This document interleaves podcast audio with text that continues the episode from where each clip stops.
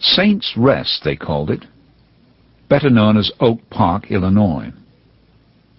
Amid patriarch trees on the low rolling land, his nearest neighbor, a church a mile away, Frank Lloyd Wright conceived something new in the building of his time.